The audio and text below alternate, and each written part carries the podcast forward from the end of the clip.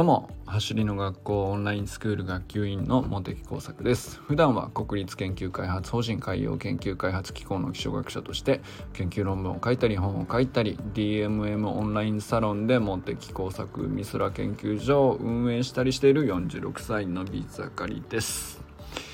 今日はですね抑圧された状況下で光を見せる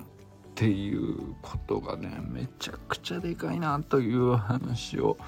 したいなと思います。まあこれはあの僕の話ではなくて、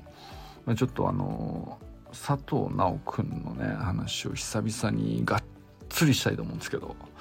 したいっていうかあのまあ話をさっきまでちょっと振り返って聞いてたんですよ。ちょっと久しぶりでいいっすねつってなんか話すことになりまして、えー、まあ彼とその3年前から走りの学校でつながってオンラインスクールでこう3年こう共にね歩んできた中なのでまあいくらでもそのどこを切り取ってもいくらでも掘り下げるところあるんですけどまああえて2020年の佐藤直って何をしてたのっていう話をもう一回聞こうかなと思って3年前をいろいろ時系列で振り返って聞いてたんですよ。で当然僕が知ってるのは橋の学校のオンラインスクール生仲間としての佐藤直君だから、まあ、それ以外もいろいろあんだろうと。まあ、当然日体大生なわけだし日体大の野球部に入ったわけだしでその学生講師として昼間いろいろやっていたわけで僕が全然その見てない知らない事実もたくさんあってでそこでの経験があってこそのまあ僕と喋ってたごく一部の時間にまあなんだろううんまあそのキャラクターだったり考えだったり言葉だったりが出てたんだろうなと。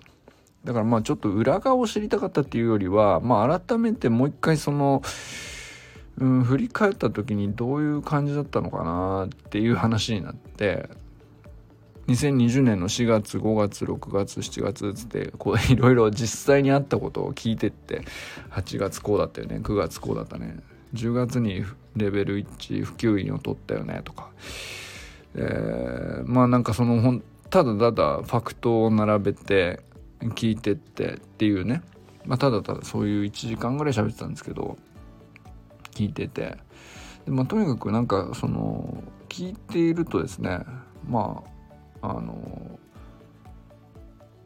まあ高校生から大学生になって秋田を出て東京に出てくるという形で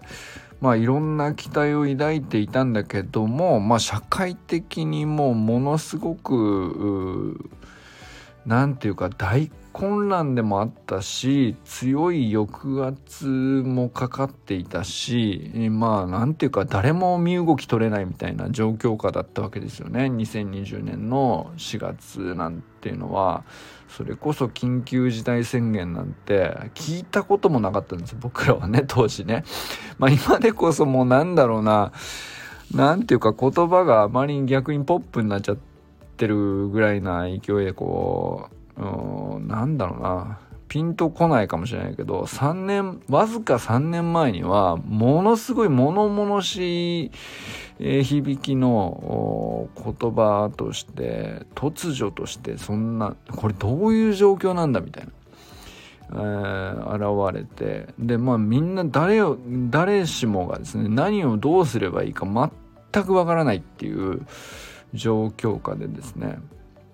で誰にどう押さえつけられてるとかじゃなくてただただ動けないっていう環境下だったわけですよね。でまあ、なんて言うんでしょうね災害とかそういうことともまた違うんだけど自然災害とかだったらねなんかあのー、今までいくつか僕日本でいろんな大災害だったり大変なこといろいろありましたけどそういうのとも全くその違う状況ででもそれ以上の何て言うかインパクトでしたよね。でまあとにかくいろんな常識が全てこう変わって、えー、まあそういう時期にね大学1年生になったんですよね彼はね。でどんな感じだったんだろうなっていうのを、まあ、改めて聞いてたんですけど彼はとにかく4月から7月ぐらいまでその本当は晴れて大学1年生として日体大生としてキャンパスの中でさまざまな経験をするはずだったんだけれども、まあ、それがこうほぼほぼ全く身動き取れない状況が、まあ、まず4ヶ月ぐらい続くという中でまあでもその中でもできることを探していたという時期がまずあってでそこでその Zoom だとかインスタだとか Twitter だとか Facebook だとかあのいろんなものをこうとにかくねみんなその触り始めたじゃないですか。でその行動自体は彼にとっても、まあ、共通していたわけですよね。ででみんなやってたことなんだけど彼に修くんにとって何が違いを生み出したんだろうなと。まあ、少なくとも僕にとっては修くんのような20歳っていうのはこう見たことない人でもあるし、まあ、あとはその僕との付き合いにおいて修くんのように深まった人も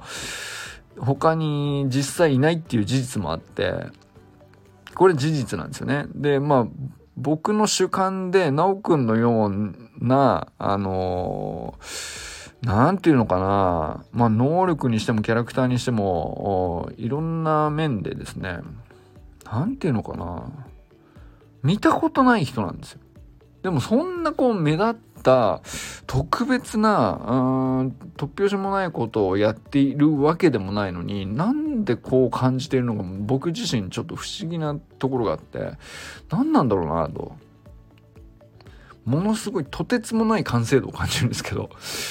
だけど、何、それが何なのかがようまく言語化できないっていうね。えー、例えばさ、その、例えば、えー、野球がとてつもなくうまいだったらあのはっきり言語化できるんですよ。それは競技が、あのー、はっきりしていてルールがはっきりしていてどのような能力を持っているとすごいという基準があまあ誰が見てもはっきりしてるみたいなのがあると思うんですけど佐藤直を測れる物差しがうまく僕はね定義できないんだけどだけどよくわかんないけどこいつすげえっていうのだけわかるっていうなんかそういう感じなんですよね。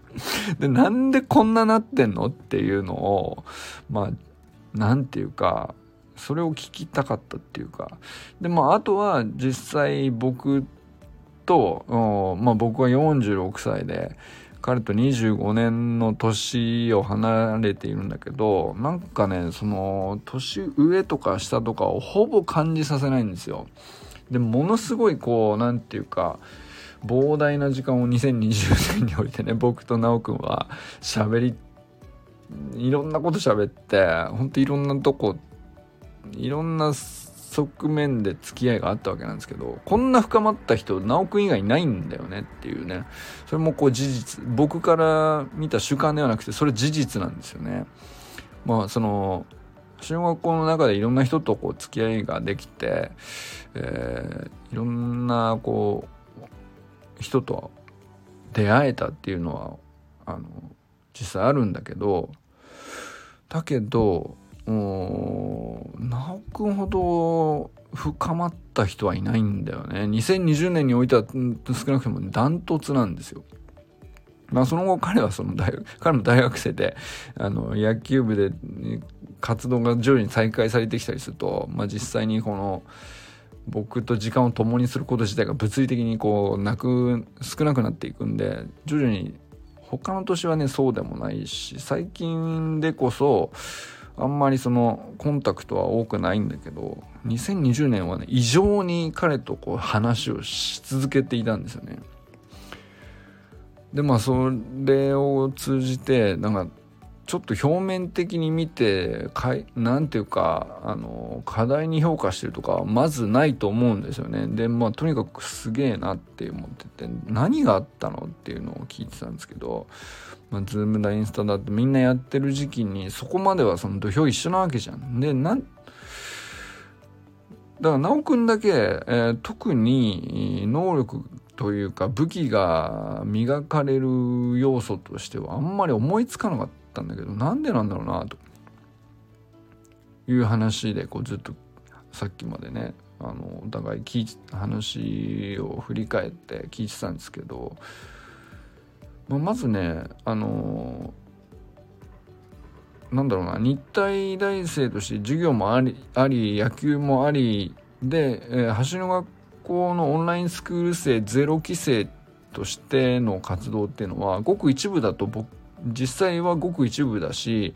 まあ、僕との接点っていうのも日体大生1年生としての生活としては、まあ、ごく一部だったわけなんだけれども、えー、結局ですね一番ハマっていたっていうことが事実としてあるみたいですね。その走りの学校ででのトレーニングであるとか走りの学校での新しい出会いであるとか新しい走りの学校で、えー、まあ何て言うのかな走りの学校で出会った人とのコミュニケーションであるとかとにかく全てにおいて、まあ、一番確信を持ってこれを信じて深めようっていうことに対してめちゃくちゃこう一番ね、え、確信を持って行動してたと。でまあ野球は野球でもちろん一生懸命やってたと思うし、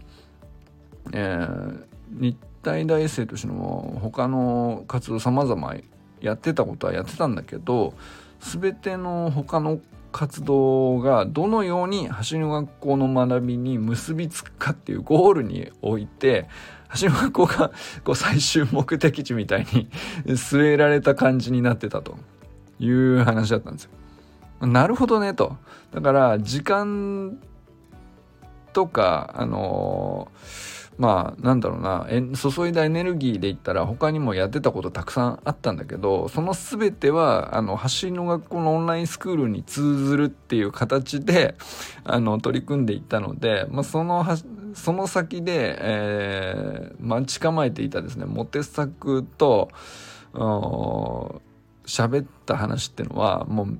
あらゆることが修くんの経験において修くんの考え方において、えー、あらゆることが凝縮されて僕にぶつかってきていたのでそりゃなんていうかあのただならぬものを僕も感じちゃうよねっていうどうやらそういう仕掛けだったらしいですね。なんかね。あの全てをこうのエネルギーと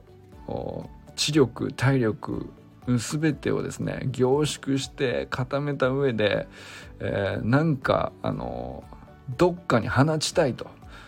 いう相手で放ってみたところのその先に僕がいたっていうね。なんかたまたまそこはもう本当たまたまとしか言わないんだけど。でもそれをぶつけられて僕も打ち抜かれちゃってるもんだからすげえって感動しちゃってたっていう。なんかどうやらそういう仕掛けだったらしいと。なるほどねと。でもなんかそのそうやってなんかそのまあ走りに限らなくていいんだけどやっぱりこう彼みたいに確信に基づく行動で積み重ねたものっていうのはとにかく武器になるんだなっていうのをね改めてすごく聞いてて思いましたね。そのズームを使うって誰だってできるしズームでミーティングをするって誰でもやってたと思うんだけどあの学びたいことを手に入れたいものがあって確信に基づく行動として一生懸命やってたからこそ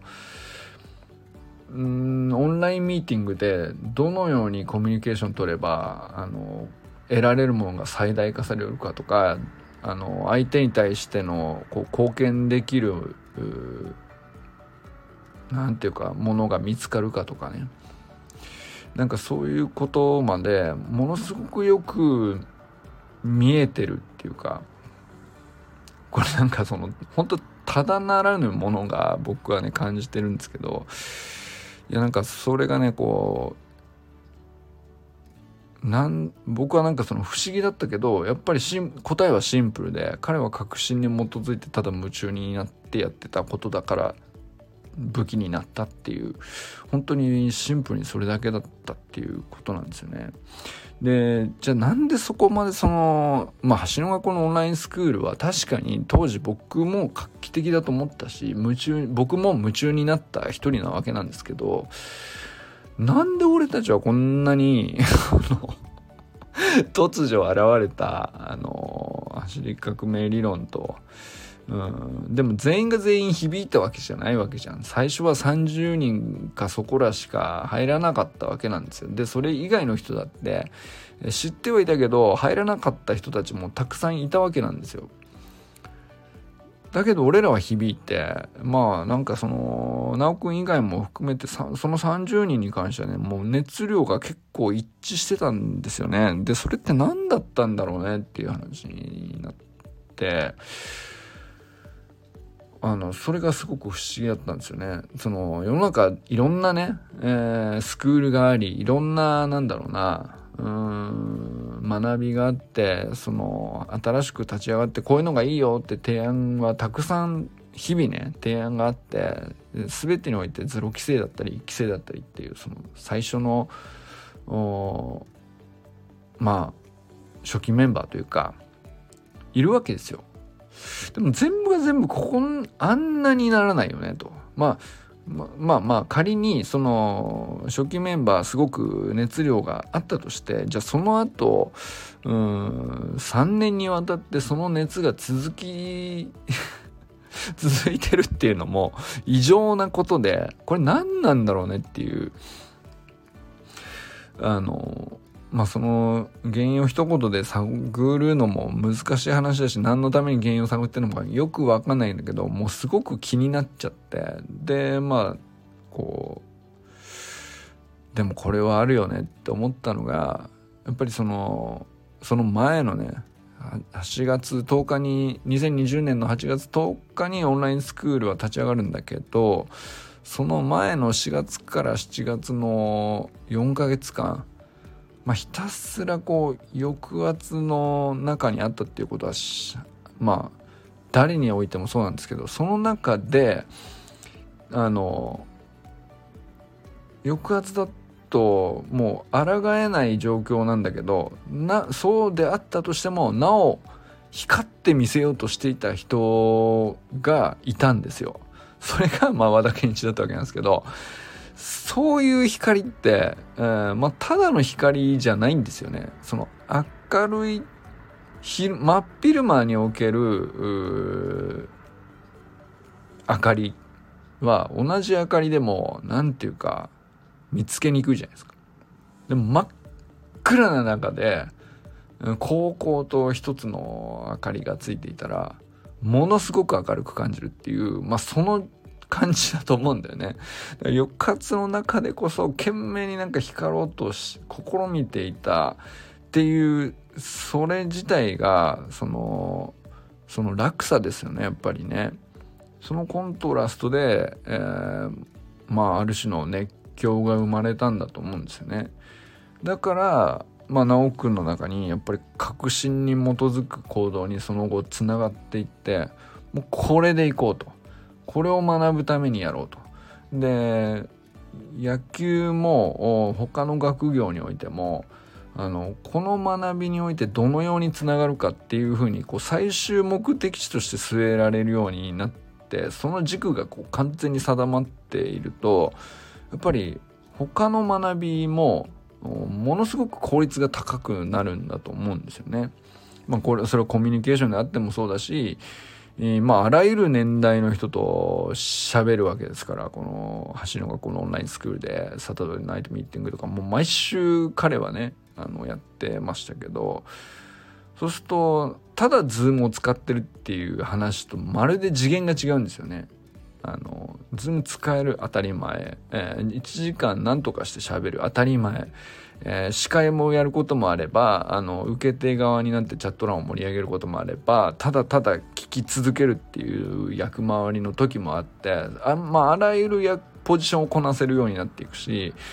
えー、まあ、あらゆる年代の人とどのように喋るとどのような結果になるかとか響いたり響かなかったり、えー、まあなんだろうな知識がこう凝縮される回もあれば経験を共有する回もあるわけなんですけどまああらゆるシチュエーションを全部こうあの彼はその一番感受性の高い状況下で全部見聞きして反復して反復してっていうその膨大なあのデータベースが彼の中にこう積み上がっていったんだと思うんですよね。それがその熱狂の中で確信に基づいて、えー、彼の脳みそにぶち込まれた結果ですねそれはすそれはそれはすごいものができるっていう、まあ、そういうことだろうなと僕はね理解したわけなんですよ。ってことはあのまあ逆にこう裏返すとですね、えー、まあ彼が素晴らしいっていうだけの話ではなくて彼のようなあの体験が、えー、大学1年生に対する教育として一番こう僕はなんか正解のような気がしてきちゃって、えー、正解っつったらあれですけど、まあ、そういう形をこういろんな分野でどうやって再現できるかっていう話になるんですけどこれ抑圧の中で、えーそういう状況下であっても光ろうとしてみせるって光っているかどうかはあのもう本当に見る角度によると思うしね。その周りの暗さにもよるんですよ。だけど光って見せようとしたっていう大人がいたことがものすごく大きなファクトでそれがやっぱり一番こう大事なんだろうなと。うん。だから教育ってっていう文脈で語る時にどんな内容を教えるかとかどんな環境を用意するかとかまあいろんな側面ありますけれどもそれはまあもちろん大事だと思うしまあ場合によっては予算の問題もあるかもしれないけどじゃそもそもやっぱり教育に関わる側の人間が、えー、いろいろ制約あってもいろいろ問題あっても課題があっても、えー、その人自体がこう成長しようとしてるとかあのその人だっていろいろ悩み抱えてるでしょうけれども乗り越えて見せようとするっていうのを隠さないっていうかもうそこですよね。なんかあのやっぱなんかこう基本こう叩かれないように隠してしまう傾向にあるわけなんですけどやっぱりそこを隠さずに何とかしてこう光ろうとしてみせたことがこう丸出しになってたわけなんですよ。こう和田健一という人間は。やっぱそこがね一番でかいんじゃないかなというふうにね僕は思ってあまあこうこれだなと改めて思ったりしましたね。まあ、自分がそのじゃあ、えー、自分も子供がいてあるいはそのどっか呼ばれて学校に呼ばれたりとかどっかいろいろな場所でイベントで出かけてったりとかしますけどやっぱりその振り返った時にどこまでねそれができているかっていうことだなと。もうそこに全て、えー、それが全てだなと。もうもう何を言うかとか大事ですよ。何を言うかも大事だしうん。まあそのためにねちゃんとこういろんな知識勉強するとかそれ自体も大事なんだけどその目の前の子供であるとかあの聞いてくださる人とかっていう全員に対して、えー、出来上がったものを見せるではなくて今から光ろうとして懸命になりますよっていうところを隠さないっていうなんか俺なりに、えー、なんていうか、出来上がったものを余裕でカッコつけて、スマートにお見せしますよではなくて、めちゃくちゃブサイクですけど、これ以上はもう俺出せねえですっていうところまでやりきるっていうね。なんかその姿勢の問題やなと。それがな、それが結局、あの熱狂を生み出すし、確信に基づく行動につながる、エネルギーとして転化されるっていうかやっぱそこを触れさせれる人になれるかどうかだなということがねあの突きつけられたというか あの改めて身に染みたなと思ったりしました。